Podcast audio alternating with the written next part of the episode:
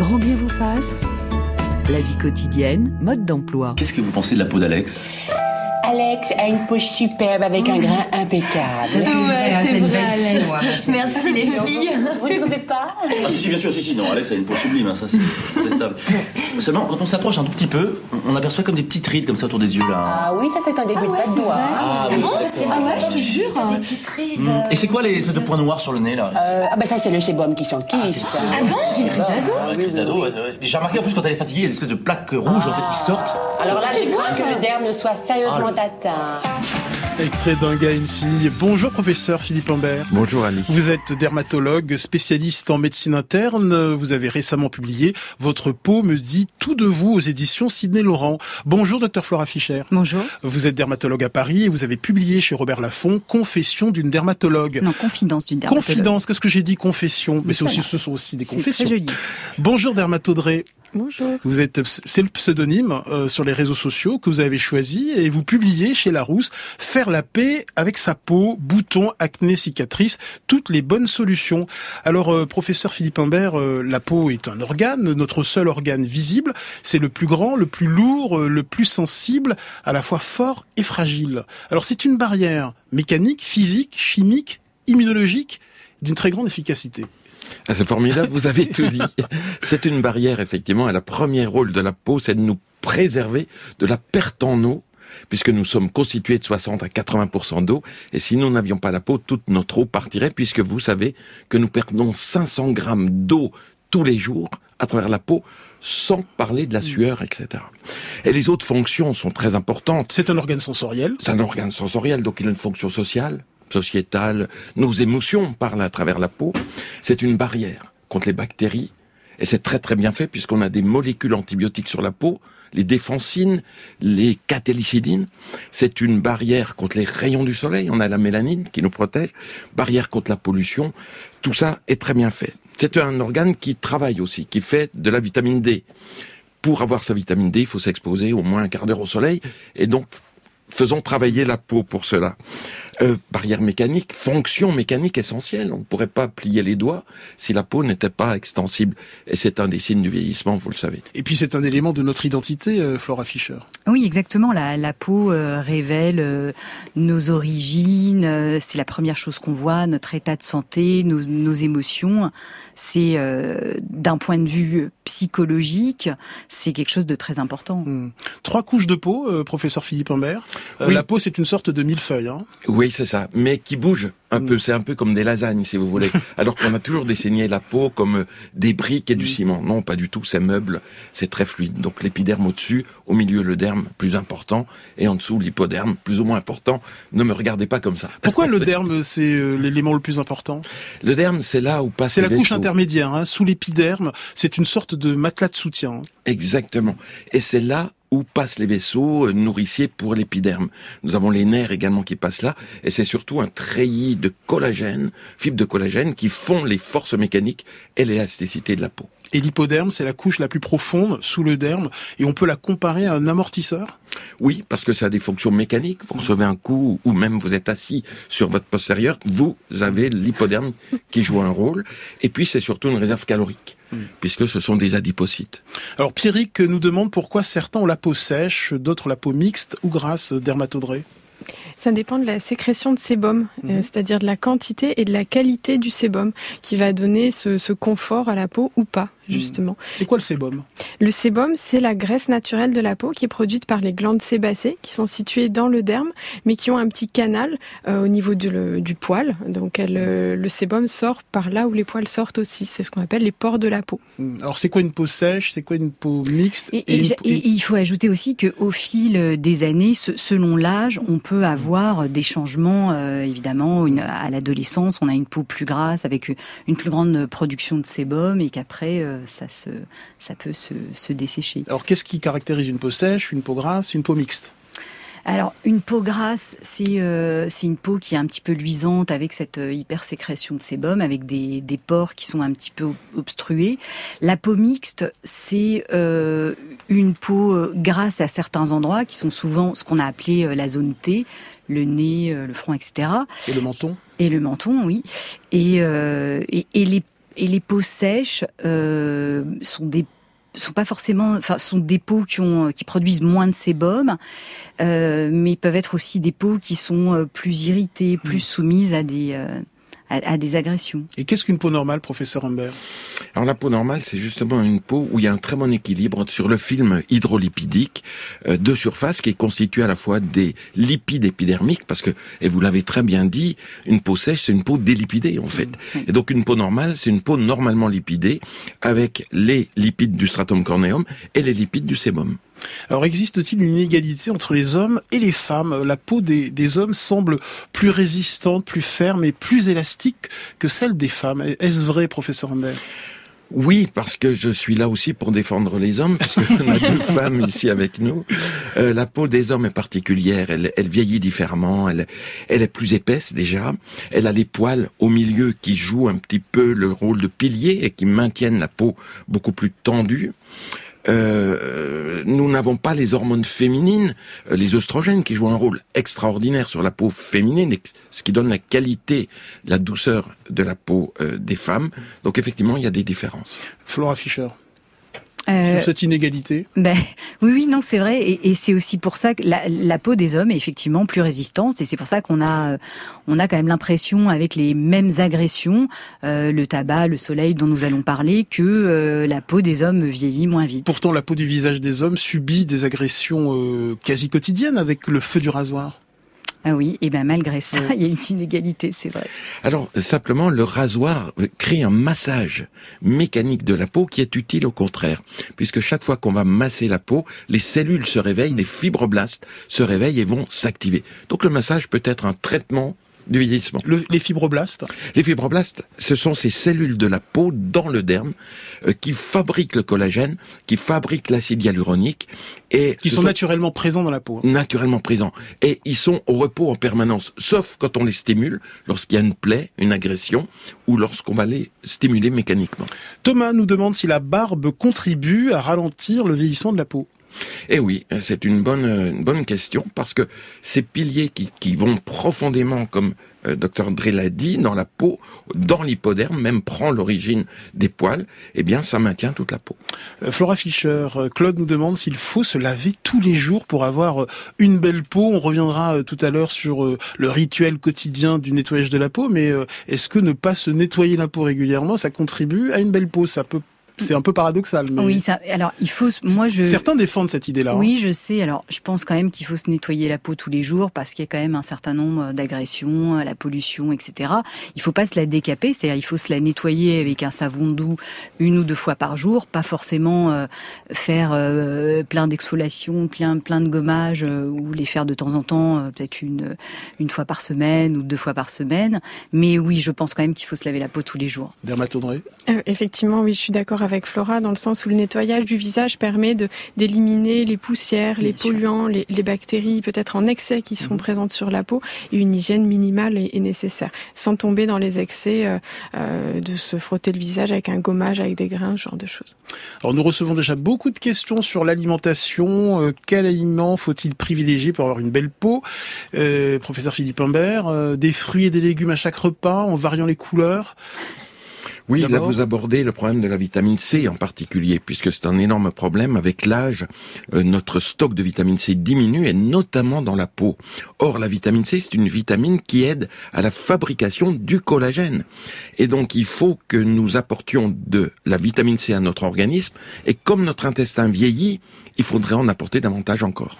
Il ne faut pas hésiter à miser euh, sur certains bons gras. Euh, euh, Flora Fischer, comme euh, l'huile d'olive, euh, l'avocat, les noix, les amandes, les noisettes, les poissons gras? Oui, absolument. Il faut apporter des oméga 3 à sa peau, il faut apporter les vitamines liposolubles, AED notamment, pour, pour avoir une belle peau et pour limiter la déshydratation et le vieillissement. Oui, tout à fait. Et c'est vrai que c'est vrai qu'avoir une belle peau, ça s'inscrit dans une hygiène de vie. On peut pas commencer à faire des traitements, des soins locaux, de la cosmétologie sans avoir euh, privilégier euh, l'hygiène de vie. Dermatodré ah oui, tout à fait. Les, acides gras oméga 3, donc des, qui sont présents dans notre alimentation, ont un rôle anti-inflammatoire naturel. Donc ils sont très intéressants. On les retrouve dans certains poissons et dans certaines graines, euh, comme les graines de lin, les, graines de lin, pardon, les graines de chia, euh, qui sont intéressantes à rajouter dans notre alimentation. Mieux vaut ne pas abuser des graisses animales, professeur Humbert? Oui, euh, de façon tout à fait générale, parce que ces graisses peuvent être pro-inflammatoires. Mm. Et l'inflammation, c'est ce qui nous détruit petit à petit. Euh, pourquoi a-t-on souvent le teint brouillé après avoir beaucoup trop mangé Professeur Humbert Là, c'est une question où vont être mêlées à la fois la microcirculation mm. qui va qui va être différente. Il y a également la peau qui réagit sous forme de plaques éventuellement. On a aussi la pigmentation qui peut lier de qui peut venir de déséquilibre alimentaire. Certaines carences vitaminiques vont donner des teints particuliers.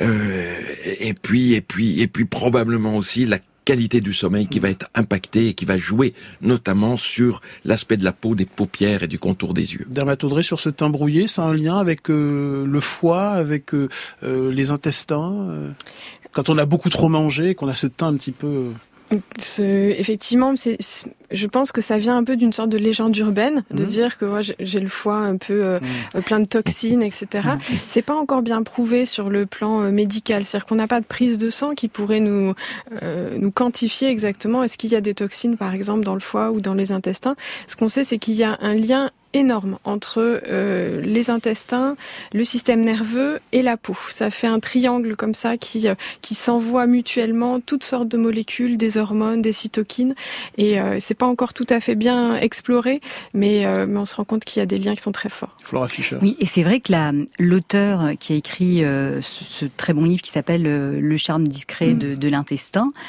c'était au départ une une jeune femme, une scientifique qui avait des des problèmes de peau. Je crois qu'elle avait des mm. problèmes de psoriasis. Et c'est en cherchant euh, des choses sur le microbiote intestinal qu'elle en est arrivée à la conclusion qu'il fallait euh, bien euh, avoir un, bon microbiote intestinal pour pouvoir avoir une belle peau. Elle s'appelait Julia Enders, l'autrice du charme discret de, l'intestin. Mm. ne pas boire assez d'eau, est-ce que ça a un impact sur l'éclat de notre peau, professeur Lambert Oui, la peau déshydratée par manque d'eau va être plus fine, va être, il va y avoir des problèmes de, de des cellules également, de rétention donc de ces cellules. Et donc euh, nous avions euh, d'ailleurs travaillé sur le fait de boire un litre et demi. Et en buvant un litre et demi, on a une peau de meilleure qualité, mm. presque comme si on appliquait le plus mauvais des cosmétiques. Donc des effets quand même intéressants. Vous confirmez? Ah oui, tout à fait il faut, ça fait aussi partie de l'hygiène de vie absolument. Ah, c'est sûr, quand on est déshydraté, on a des petites ridules sur la peau. On, s'en rend compte quand on est euh, à l'hôpital avec des personnes qui sont en vraie déshydratation. On peut pincer leur peau et elle tient, elle tient toute seule entre mm. les doigts. Euh, alors attention, à le maintien d'une quantité d'eau suffisante dépend également des lipides présents dans, l'épiderme. Hein. Euh, les céramides, hein, c'est ça, ce sont les c'est le ciment euh, de, la couche cornée. Oui, tout à fait. Les céramides, les sphingolipides, mm. ce sont des lipides de structure particulière. N'ayons pas peur, ce sont pas des, des lipides énergétiques. Il faut prendre du poids. Non, pas du tout. Ils donnent la souplesse de la peau. Et pourquoi avons-nous mauvaise mine quand nous avons mal dormi ou passé une nuit blanche Qu'est-ce qui se passe euh, dermatodré? Ah, Ça va être surtout être un problème de circulation sanguine. Mm. Euh, c'est-à-dire que le matin, quand on se réveille après une mauvaise nuit, on peut avoir les yeux gonflés, les yeux cernés, euh, parce que le, drainage en fait mm. des, du sang et de la lymphe qui se trouve au niveau de, de l'orbite, mm. donc autour de l'œil, ne s'est pas bien fait. Est-ce que vous conseillez justement au lever un massage facial pour justement pour dégonfler tout ça et se donner bonne mine, euh, professeur Humbert? Personnellement, j'ai pas l'expérience de cela. Je vais laisser la parole. Dermatodré ou Flora Fischer? Moi, moi, je pense que ce, ce, serait bien, oui, de, de masser. Alors, pour faire un drainage, enfin, un mini drainage lymphatique au niveau des paupières, en fait, il faut suivre le trajet lymphatique, c'est-à-dire que ne pas aller euh, de l'intérieur vers l'extérieur, mais le contraire, d'aller euh, de, de l'extérieur vers l'intérieur. Avec des petits tapotements sur la peau le matin. Professeur Grossens de Strasbourg expliquait bien qu'il y avait euh, des mouvements oculaires la nuit, notamment au moment du sommeil paradoxal, qui faisaient une sorte de massage à l'intérieur de la cavité orbitaire pour drainer justement le réseau lymphatique. Euh, et nous accueillons Véronique. Euh, vous appelez de Labol Escoublac, c'est ça? En Loire-Atlantique. Bienvenue, euh, Véronique. Euh, alors, quelle est votre question, votre conseil beauté? Alors, en moi, je me posais la question concernant le brossage du corps, enfin de la Mhm. peau en général, donc du corps et de, du visage. J'ai acheté récemment donc euh, deux brosses différentes, une pour le visage et une pour le corps. Euh, donc a priori c'est une technique ancestrale, euh, bon brosser le, le corps, enfin le- la, la peau. Et la personne qui m'a vendu les, les brosses me conseillait de de procéder donc au brossage deux fois par semaine. Et moi, ma question était de savoir si on pouvait brosser à la fois son corps euh, de façon, enfin c'est très énergique, hein, le corps, on sent vraiment que ça revigore bien, euh, bien la peau, notamment sur les cuisses. Euh, et puis sur le, le visage, c'est très agréable parce que vous parliez du, du drainage lymphatique tout à l'heure, c'est vraiment très agréable parce qu'on va de- du- du centre vers l'extérieur, c'est vraiment très agréable. Donc ma question était de savoir, pardon, si on pouvait procéder au brossage à sec euh, tous les jours. Est-ce que on ne risquait pas d'abîmer notre peau? Dermatodré. Bonjour, j'allais vous poser la question justement, s'agit-il d'un brossage à sec ou d'un brossage sur peau humide? Parce que les effets vont être complètement différents. Le brossage à sec, on est plus proche du massage, euh, alors que le brossage sur peau mouillée, ça va être plus proche de l'exfoliation, c'est-à-dire du gommage. Donc ça, ça va dépendre de la, sécheresse et de la sensibilité de votre peau. Euh, le brossage du corps, il peut être réalisé tous les jours en guise de massage, il n'y a pas de problème. Au niveau du visage, euh, il y a différents types de brosses qui sont disponibles. On trouve également, les auditeurs vont peut-être faire la confusion, il y a brosses de nettoyage qui, euh, qui sont sur le marché actuellement assez à la mode. Ce sont des brosses électriques euh, rotatives qui permettent un nettoyage du visage, nettoyage souvent assez profond, donc il faut pas insister sur les peaux sensibles. Mais le brossage euh, à sec est possible en guise de massage au rythme que vous souhaitez. Bien sûr, il faut tenir compte un peu de la sensibilité de votre peau. Si vous avez beaucoup de rougeur après, peut-être lever le pied un peu, lever la brosse. Véronique, qu'est-ce que vous constatez sur votre peau? Racontez-nous un petit peu. Faites-nous rêver. Alors sur le visage, c'est très agréable parce qu'il y a, voilà, il y a, c'est, c'est, c'est très doux, c'est, c'est parfait. Donc savoir que je peux faire ça tous les jours, euh, ça me convient très bien. Euh, sur le sur le corps, euh, bon déjà la brosse elle est un peu plus un peu plus un peu plus dure, un peu plus rêche. Donc euh, en, en, en le passant, alors notamment parce que moi je voilà, je, je suis quelqu'un, enfin voilà, je, je- je vais bientôt avoir 58 ans. En passant sur les cuisses, ça, ça, on sent qu'il y a une réaction. Bon, déjà, voilà, il y a quelque chose qui se passe et euh, il y a des rougeurs, mais euh, en même temps, je trouve que ça, ça diminue la cellulite. C'est vraiment très bien, à la fois sur les cuisses et sur les bras. C'est parfait. Merci beaucoup Véronique pour votre conseil beauté.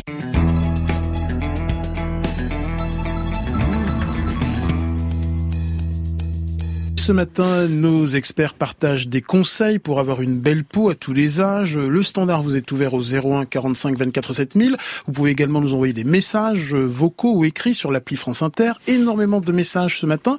Laetitia qui nous demande comment expliquer une peau atopique. Professeur Philippe Imbert, dermatologue et euh, spécialiste en médecine interne. Oui, euh, ma vision de la dermatite atopique, c'est une vision systémique puisque c'est une une peau qui est prédisposée à faire de l'eczéma. Donc c'est une peau qui est sèche. Effectivement, beaucoup d'analyses ont été faites sur la structure de cette peau, mais également il y a des messages qui viennent de l'intérieur du corps et notamment du tube digestif.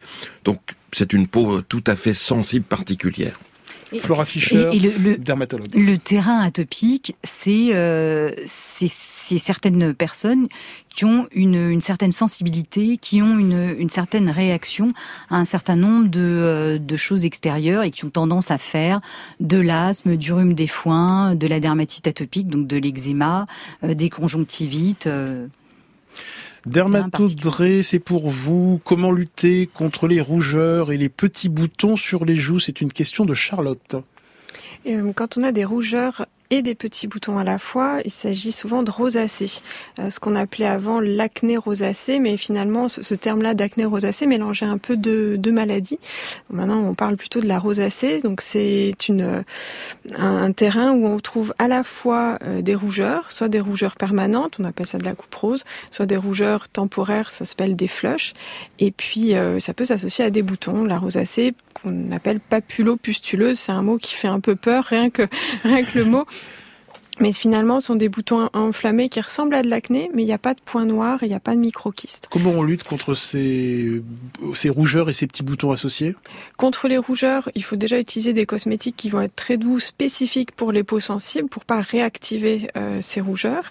Et puis on peut faire du laser si les rougeurs sont permanentes. Il y a aussi des médicaments vasoconstricteurs qu'on peut appliquer sur la peau pour faire se refermer temporairement les vaisseaux. Ça c'est pour le côté rougeur. Et ensuite pour le côté bouton, euh, bah, il y a des médicaments. Alors, euh, en cosmétique, on peut utiliser de l'acide azélaïque. C'est un bon produit pour commencer euh, à traiter la rosacée. Et puis, on a de l'acide azélaïque plus dosé dans des médicaments, voire des antibiotiques, soit sous forme locale, euh, du métronidazole, soit sous forme de comprimé, qu'on prend sur plusieurs mois, par contre. professeur Rambert. Oui, lorsque cette acné rosacée ne répond pas vraiment au traitement, il faut penser à une maladie qui, qui peut faire peur puisque elle est due à des petits crabes, des petits parasites qu'on appelle le démodex, mmh. qui se promène sur la peau et qui va faire des petits boutons euh, très très très légers, très fins, surtout euh, unilatéraux et pas moins symétriques que dans l'acné rosacée. Et il faut penser à ces petits parasites qui donnent la maladie démodécidose assez fréquente. Mais on en a tous sur la peau, hein, des démodex, mmh. nous tous autour de la table. Même moi?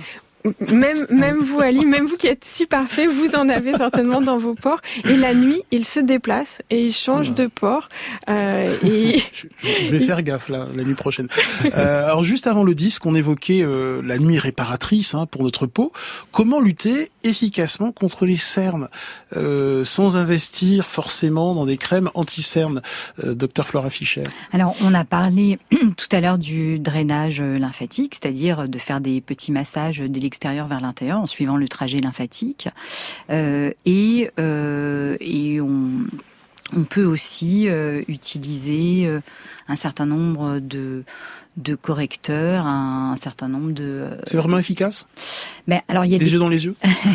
il y a des correcteurs exactement. Il y a des correcteurs en fait qui se qui peuvent s'appliquer avec un un espèce de roller qui continue euh, le, massage et qui, euh, contribue à, à améliorer euh, les cernes. Pour les cernes, je pense qu'il faut différencier les deux types de cernes. Les cernes pigmentaires, euh, mhm. des cernes vasculaires il y a des et, et des cernes creux. Euh, il y a plusieurs types de cernes. Mhm. Déjà, génétiquement, on voit qu'au niveau de l'anatomie, on est tous différents. Il y a des personnes, même avec euh, une bonne nuit de sommeil, qui auront des cernes creux parce que c'est la forme de leur visage. Ils peuvent dormir tant qu'ils veulent, ils peuvent mettre tous les cosmétiques qu'ils veulent, malheureusement, ça changera rien. Sur les cernes creux, il y a des techniques de médecine esthétique avec des injections d'acide hyaluronique qui peuvent être faites, qui sont assez délicates à faire. Hein. Vraiment, c'est pas à faire. Euh, oui, parce qu'il faut avec... piquer à contact mm. osseux. C'est vraiment à la base mm. de la cerne. C'est assez délicat. Ça, c'est pour les cernes creux.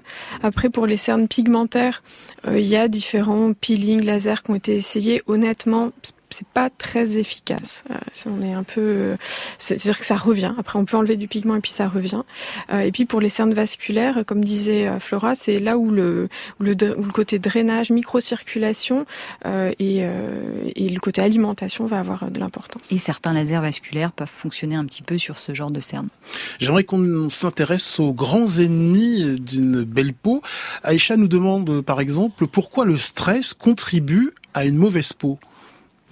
Alors le stress, oui, merci Ali. Le stress va induire des réactions de notre organisme au travers du système nerveux végétatif, celui qu'on ne contrôle pas, celui qui va réagir euh, euh, en dehors de toute volonté de notre part. C'est par exemple, sous l'effet du stress, une vasoconstriction. Les vaisseaux de la peau vont se vasoconstricter, on va avoir la peau pâle. On va avoir une sueur qui va se mettre en jeu et qui avait des fonctions. C'était notamment pour adhérer au sol lorsqu'on doit fuir. On a également les mains moites pour également tenir des outils ou des armes à ce moment-là. Et puis, euh, le, les pupilles vont se dilater. Tout a été fait dans ce système neurovégétatif pour faire face au stress, à un ennemi qui est là. Et donc la peau, si on a beaucoup de stress, va alterner vasoconstriction, vasodilatation, sudation, sébum, et on va avoir des dégâts sur la peau. Et, il faut rappeler que le stress est impliqué dans certaines pathologies cutanées, hein, comme le psoriasis ou l'eczéma. Oui. On sait aujourd'hui, depuis 2014, heureusement qu'il y a eu cette étude, qu'un malade sur deux qui a un psoriasis a un état dépressif. Euh, peut-être dû à la maladie euh, lui-même, et donc qu'il faut prendre en charge. Et donc diminuer le stress peut vraiment aider à réduire les, les poussées de psoriasis ou d'eczéma? Oui, ça a été également tout à fait étudié. Euh, quel, quel est le stress en fait? C'est la mode de réponse à des événements douloureux de la vie, qui sont souvent des séparations, qui sont euh, des agressions, qui sont des violences notamment, qui peuvent avoir eu lieu 20 ou 30 ans plus tôt dermatodré. Je rappelle que c'est votre pseudo sur les réseaux sociaux, que vous êtes une vraie dermatologue. Oui, tout à fait. Euh, le stress va agir par l'intermédiaire du cortisol, euh, donc certaines hormones qui sont produites euh, par les surrénales. Et ce cortisol va se diffuser dans tout le corps et va agir sur notre système immunitaire. Donc les globules blancs qui normalement sont dans la peau, qui font juste un travail de, de, régulation des bactéries, par exemple, présentes sur la peau. Le cortisol va aller les, les gêner, va leur mettre des petits à-coups de freinage et puis après des accès accélération par rebond.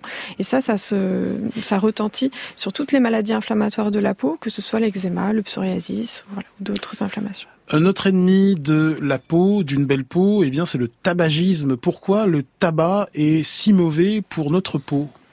Le tabac va lui aussi agir sur notre immunité, sur les globules blancs qui sont présents dans la peau. Les, toutes les toxines du tabac euh, gênent l'activité des globules blancs euh, et donc on peut avoir bah, plus d'acné, euh, plus de d'abcès, on le voit beaucoup plus de kystes qui s'infectent, euh, beaucoup plus de maladies de Verneuil. Peut-être que les auditeurs parmi nous voient ce que c'est. La maladie de Verneuil, ce sont des abcès qui se forment au niveau des plis, mmh. des dessous de bras, sous la poitrine, au niveau du périnée. Une maladie qui peut être assez handicapante quand il y a beaucoup et, la nicotine nuit à la micro-circulation, cette micro-circulation si importante pour avoir une belle peau?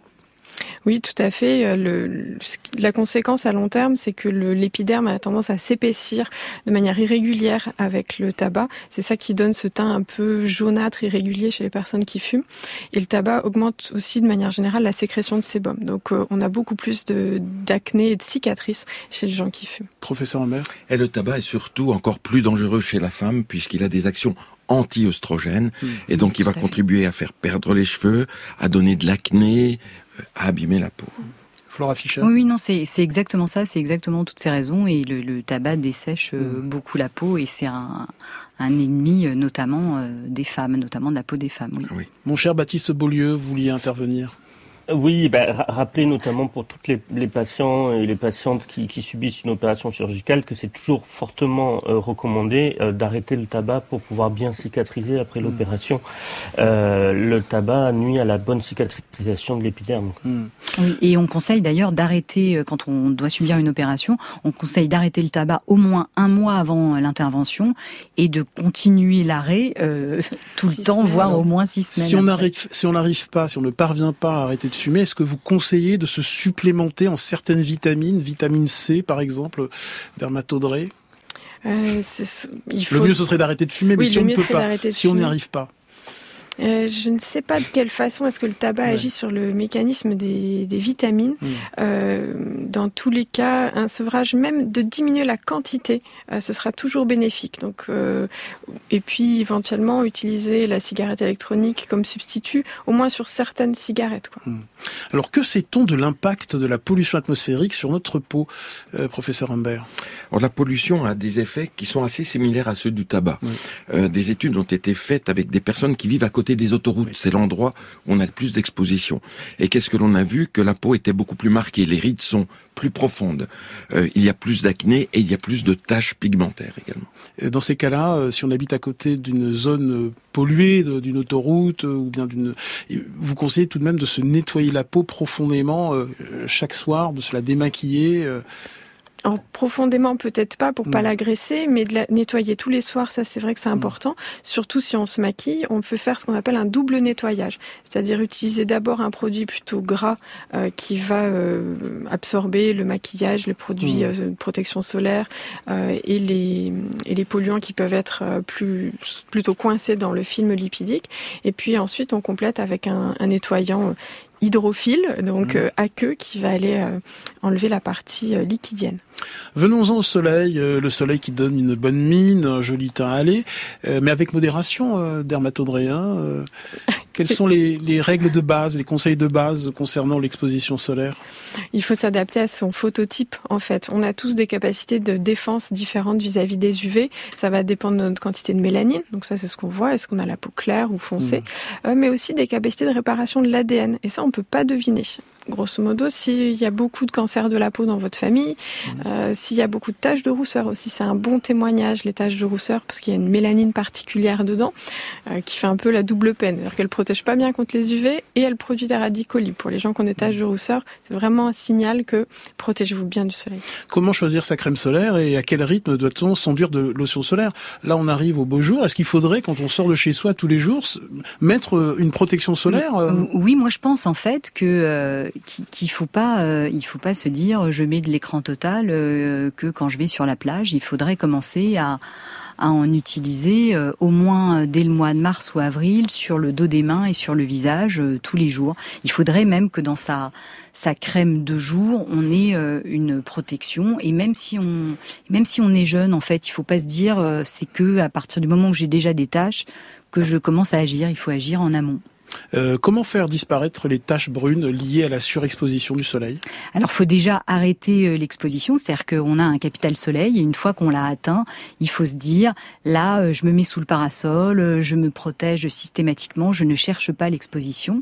Donc déjà, il faut mettre un chapeau, une casquette, il faut faire, il faut faire tout ça parce que c'est déjà la première chose à faire. C'est avant de chercher si un sérum dépigmentant peut être efficace ou si une technique chimique comme un peeling ou une technique lumineuse comme le laser pourrait être efficace, il faut déjà de toute façon se sevrer du soleil c'est pas ça qui va empêcher de, de, fabriquer de la vitamine D, de, se, de ne plus s'exposer.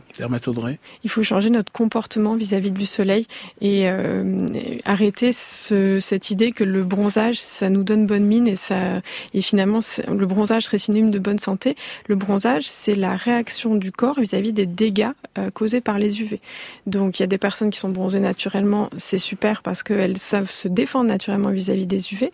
Euh, mais pour les personnes qui ont la peau claire, quand on pousse le bronzage, c'est mauvais signe. Je vous propose d'écouter Karine qui nous a laissé une note vocale. Oui, bonjour, grand bien vous fasse. Euh, voilà, j'aimerais savoir quelles seraient les solutions réellement efficaces euh, pour euh, la peau après la ménopause, qui est extrêmement dénourrie, déshydratée, sachant que j'ai essayé beaucoup de choses, des crèmes, des sérums, je bois beaucoup d'eau et j'ai également essayé des solutions par voie orale, des comprimés, gélules diverses et variées, et j'ai toujours la peau qui tiraille vraiment de façon très forte tout, tout, tout au long de la journée.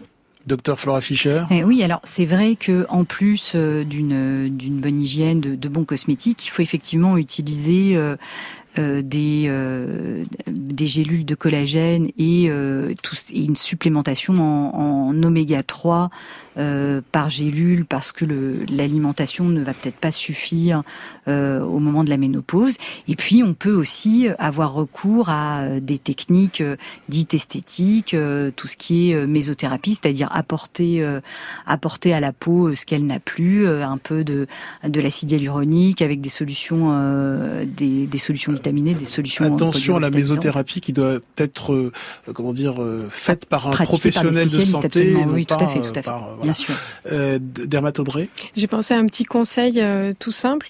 quand les personnes ont les jambes très sèches avec des sortes de d'écailles, on dit de peau de crocodile, ce qu'on peut trouver en pharmacie, c'est des crèmes qui tenir 10% durée et qui améliorent très bien cet aspect peau de crocodile. Pour le corps. Oui, à 50 ans, l'âge de la ménopause, c'est l'âge aussi où on a des maladies et où on prend des médicaments. Eh bien, certains médicaments, par exemple, qui bloquent la sécrétion acide de l'estomac, vont bloquer l'absorption de vitamine B12 et on va manquer de vitamine B12 qui va jouer sur le vieillissement. Mhm. Une vitamine qui est très importante au-delà de 50 ans, c'est la vitamine C, puisqu'on sait qu'à 60 ans, on a moitié moins de vitamine C dans sa peau qu'à 20 ans. Or, cette vitamine C, on va l'appliquer sur la peau euh, par des crèmes avec un massage pour réduire cette ptose qui fait que les bajoux vont apparaître, à la fois vitamine C, massage mécanique pour relancer l'activité euh, du fibroblast, et je pense que là, on, on améliore les choses.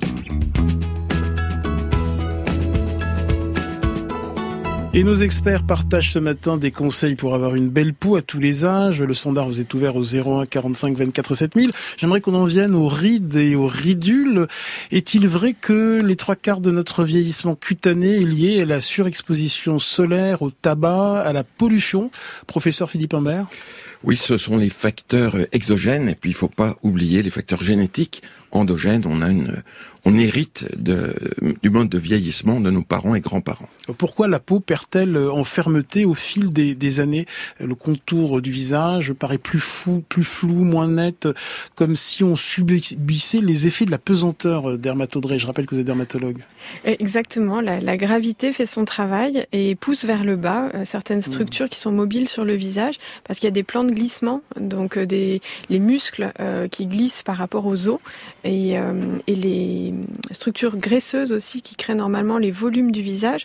On a des, une poche au niveau de la joue qui s'appelle la poche de Bichat qui va fondre avec le temps mmh. et creuser un peu le visage. On le voit aussi au niveau des tempes, euh, des creux, donc à côté des yeux, qui ont tendance à se creuser avec le temps. Alors que faire? Que conseillez-vous, euh, Flora Fischer? Je rappelle que vous êtes dermatologue. Oui, parce que le, le, tissu de soutien, en fait, euh, s'amoindrit avec le temps, et c'est vrai que. Et, et que faire si on n'a pas envie d'utiliser de crème euh, anti-rides Qu'est-ce qu'on peut faire au quotidien?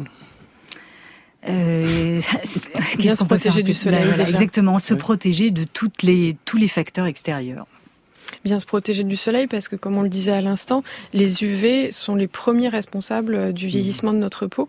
Euh, ils vont aller détruire directement l'ADN de nos cellules, donc les gêner dans leur fonctionnement, et ils vont aller détruire aussi les, les protéines, les fibres de soutien du derme, casser le collagène, les fibres élastiques et produire des radicaux libres. Les radicaux libres sont des, euh, des produits toxiques qui vont aller gêner tout le fonctionnement mmh. cellulaire. Alors comment bien nettoyer sa peau? Euh, Que conseillez-vous pour ne pas l'agresser? Euh, Quelle est la, la, routine pour une belle peau euh? Alors moi déjà chez pour les femmes, je leur conseille de se démaquiller tous les jours et de vraiment se démaquiller, c'est-à-dire d'utiliser une eau micellaire ou un lait démaquillant, pas juste passer du savon et, et, rincer son maquillage, vraiment se démaquiller. Et je conseille de se laver avec un doux, un savon doux, euh, au moins euh, au moins une fois par jour, voire deux fois par jour et un savon adapté, euh, adapté on, à sa peau. On a beaucoup de questions sur le savon de Marseille. Est-ce que vous Moi, je trouve ça assez desséchant. Ouais. Le problème du savon de Marseille, c'est que quand on regarde la composition, c'est de l'huile d'olive et de la soude. Mmh. Euh, donc on obtient un pH qui est très alcalin, euh, qui est contraire au pH naturel de la peau, qui elle est naturellement acide, un pH autour mmh. de 5,5. Le pH du savon c'est 8. Si vous mettez ces deux ouais. ces deux produits en contact, de la peau et du savon, vous allez modifier le pH de la peau, et la peau elle a besoin de ce pH acide euh, pour fonctionner, pour se défendre contre les bactéries, pour être en bonne santé. Mmh. Alors Jacqueline nous écrit comment avoir une belle peau, et eh bien vous prenez un gant de toilette, vous le mouillez, vous frottez dessus un bon savon, une bonne savonnette, et vous avez une belle peau assurée toute votre vie. Basta les crèmes en tout genre, basta les cabinets d'esthéticiennes. J'ai 76 ans et une peau de bébé comme on dit. Et oui, mais le, les facteurs génétiques, on vient d'en parler, euh, entre en ligne de compte. Hein. Tout le monde n'a pas votre votre peau. Euh... Alice. Et il y a peut-être un ennemi également de la peau, c'est l'eau. L'eau toute seule, il faut pas utiliser d'eau seule, il faut toujours qu'il y ait un Pourquoi petit émulsonnant. L'eau euh, va déshydrater en fait. Euh, surtout si elle est calcaire. Oui, oui surtout, surtout si elle est calcaire et surtout si vous avez déjà la peau sèche. Parce qu'il y a une fonction de notre peau qui est très importante, c'est l'hydrophobie. Notre peau rejette l'eau. Et plus vous avez la peau sèche, plus cette hydrophobie est importante en tout cas, l'eau toute seule n'est pas bonne, n'est pas bonne pour Et la puis peau. ne pas oublier de s'hydrater euh, le, le, visage et le corps, c'est très important. Euh, dermatodré. Euh, surtout si on a une sécrétion de sébum qui est faible. En fait, on parlait du rythme du nettoyage, il est très variable. Il y a des personnes qui ont la peau grasse et à peine elles viennent de se laver le visage, une heure après, elles ont déjà une peau luisante qui ont à refabriquer du sébum. Donc ces personnes-là peuvent se nettoyer le visage avec du savon deux fois par jour. Mais et pour autant, il y a des personnes qui ont la peau très sèche. Je pense notamment aux personnes âgées euh, qui, elles, euh, peuvent se laver le visage juste avec de l'eau. Et en fait, l'essuyage euh, de la serviette va être suffisant mmh pour enlever les, le peu d'excès de sébum. Est-ce que vous conseillez de faire des masques maison, euh, des gommages maison une fois par semaine, euh, Alors moi, ce que je peux déconseillé, ce sont les gommages avec des grains, Mm. euh, qui euh, donc sont faits à partir de noix broyées, de sucre, de marc de café, etc. Ça, vous déconseillez, Ça, même si on a une peau grasse ou une peau mixte. Au niveau du visage, c'est vraiment déconseillé. Au niveau du corps, on peut, mais en fait, on se rend compte que quand on fait ce type de gommage sur une grande surface, on sera plus la main euh, que, que la zone euh, traitée. Donc au niveau du visage, pas de grains. Il y a beaucoup de cosmétiques qui contiennent euh, des acides de fruits qui vont avoir cet effet de peeling très léger, progressif, bien mieux qu'un gommage. Et une recette de masque maison facile à faire euh, une fois par semaine? Moi j'en ai j'en ai une, hein, euh, euh, huile d'olive, miel et jus de citron. Flora Fischer, vous. Ah euh, oui, pourquoi pas. Sinon, il y a des, des oui, c'est les choses à, à base de, de miel euh, qui peuvent avoir euh, De le yaourt, miel, hein, voilà, blanche voilà, le miel a un côté cicatrisant, l'argile a un côté euh, anti-séboréique qui peut Et être il y a la vitamine C dans le jus de citron, Oui, mais vrai. attention à la pigmentation. Mm. C'est ça. Pas s'exposer au soleil juste après. Euh, Samy qui nous dit qu'après un hammam, il a une très belle peau. comment ça s'explique, euh, dermatodré? Vous conseillez des, des, des saunas euh, ou des hammams faciaux à la maison avec un bol d'eau chaude et une serviette sur la tête? Ça, ça peut faire du bien à la, à la ce, peau? ce sera meilleur sous forme de hammam ou de sauna général quand on Ouais. met tout le corps dedans parce que ça agit mieux sur la circulation. En fait, quand on sort d'un sauna ou d'un hammam, euh, on a la circulation sanguine qui a été bien activée, les vaisseaux qui sont un peu dilatés. En général, on a bonne mine euh, et puis la peau est égale. Après, surtout après le hammam, avec la vapeur, euh, la peau est, est gonflée un peu d'eau et, et, Et, rebondit. et puis ça permet de, de se débarrasser d'un certain nombre de toxines et ça, ça aussi c'est intéressant. Et d'enlever également les cellules qui s'accumulent et qui donnent ce teint terne. mortes, Et donc après, la peau est plus fine et plus radieuse. Et nous terminons avec Frédéric. Bienvenue Frédéric. Vous appelez Oui, de bonjour. Paris. Oui, bonjour, Bienvenue. hein, bonjour à tous. Bonjour. Bonjour. Ma question pose euh, sur le- l'acné juvénile. Mon fils a 15 ans et je voulais avoir euh, une, votre, votre conseil en tout cas. Il n'a pas de bouton jusqu'à maintenant. Quelle Et chance. je voulais savoir si c'est trop tard ou si ça peut venir encore ou si c'est ou il en aura jamais. Il a une belle peau. Euh, Il La une- qualité, oui, oui, oui. Est-ce que c'est génétique parce que j'en ai pas eu beaucoup euh, étant moi-même enfant? Et voilà, je voulais juste savoir si ça peut encore venir ou non. Il a 15 ans et demi. Et oui, effectivement, c'est une grande chance euh, en voyant euh, en voyant ses amis du même âge qui n'ont pas la, la même qualité de peau. Euh, voilà. Ma Dermatodré. question, c'était est-ce que c'est est-ce que c'est encore possible ou pas? Effectivement, si euh, ses deux parents n'ont pas eu d'acné et que lui-même euh, n'a pas d'acné à son âge, il y a peu de chances qu'il développe une acné, en tout cas une acné sévère à partir de maintenant. Ceci dit, avec l'acné, on n'est pas devin et tout peut arriver. Et, euh, et ça, il est possible que dans sa vie, il développe de l'acné, comme 80% des gens au cours de leur vie. Et on consacrera une émission euh, à l'acné. Euh, il existe l'acné juvénile, mais à l'âge adulte, on peut également euh, Oui, avoir de l'acné. hein. Tout à fait, oui, il y a à peu près, ça touche encore plus les femmes que les hommes, et c'est à peu près 30% des femmes qui souffrent d'acné adulte. Bon, Frédéric, rassurez-vous, hein, et rassurez votre fils, tout va bien pour l'instant. Merci de nous avoir appelé. Euh, beaucoup, beaucoup de questions hein, ce matin. Par exemple, euh, que pensez-vous de l'acide hyaluronique Euh, C'est une molécule, on l'a dit tout à l'heure, naturellement présente dans le derme. Qu'est-ce que vous pensez de ces crèmes à base de de- de- d'acide hyaluronique? Est-ce que c'est bon pour la peau? Oui, l'acide hyaluronique est une substance naturelle qui a une propriété d'hydrophilie. Elle retient, elle retient l'eau. Euh, lorsque nous avons des grosses molécules, elles ne vont pas pénétrer dans le derme et donc elles vont avoir un rôle euh, hy- hydratant. Mais il y a des formes d'acide hyaluronique qui arrivent à pénétrer dans le derme et qui vont redonner de la souplesse à la peau. Un mot de conclusion en, en quelques mots. euh, comment avoir une belle peau au terme de cette émission euh, euh, Dermatodré, quelques grands conseils. Je dirais que le premier conseil pour euh, sentir qu'on a une belle peau, c'est d'abord de l'accepter. Parce qu'en fait, on est tous trop perfectionnistes vis-à-vis de notre peau, à guetter le poil, la tache, la Mm. ride. Euh, notre peau, elle fait un travail magnifique. Chaque jour, c'est quand même un organe qui arrive à se renouveler. Et ça, c'est beau. Professeur Moi, je pense qu'il faut se reposer, en enlever le stress et veiller beaucoup à son alimentation. Oui, l'hygiène de vie, c'est la, la première chose euh, qu'il faut prendre en compte pour avoir euh, une belle peau et limiter les, les facteurs extérieurs euh, qui vont euh, causer des dommages. Merci à tous, hein. euh, merci Dermatodré, euh, merci Flora Fischer et professeur Philippe Imbert. Vous pouvez retrouver toute la bibliographie sur l'appli et sur le site de France Inter. N'hésitez pas à podcaster et à partager cette émission autour de vous. Grand bien vous fasse est un podcast France Inter.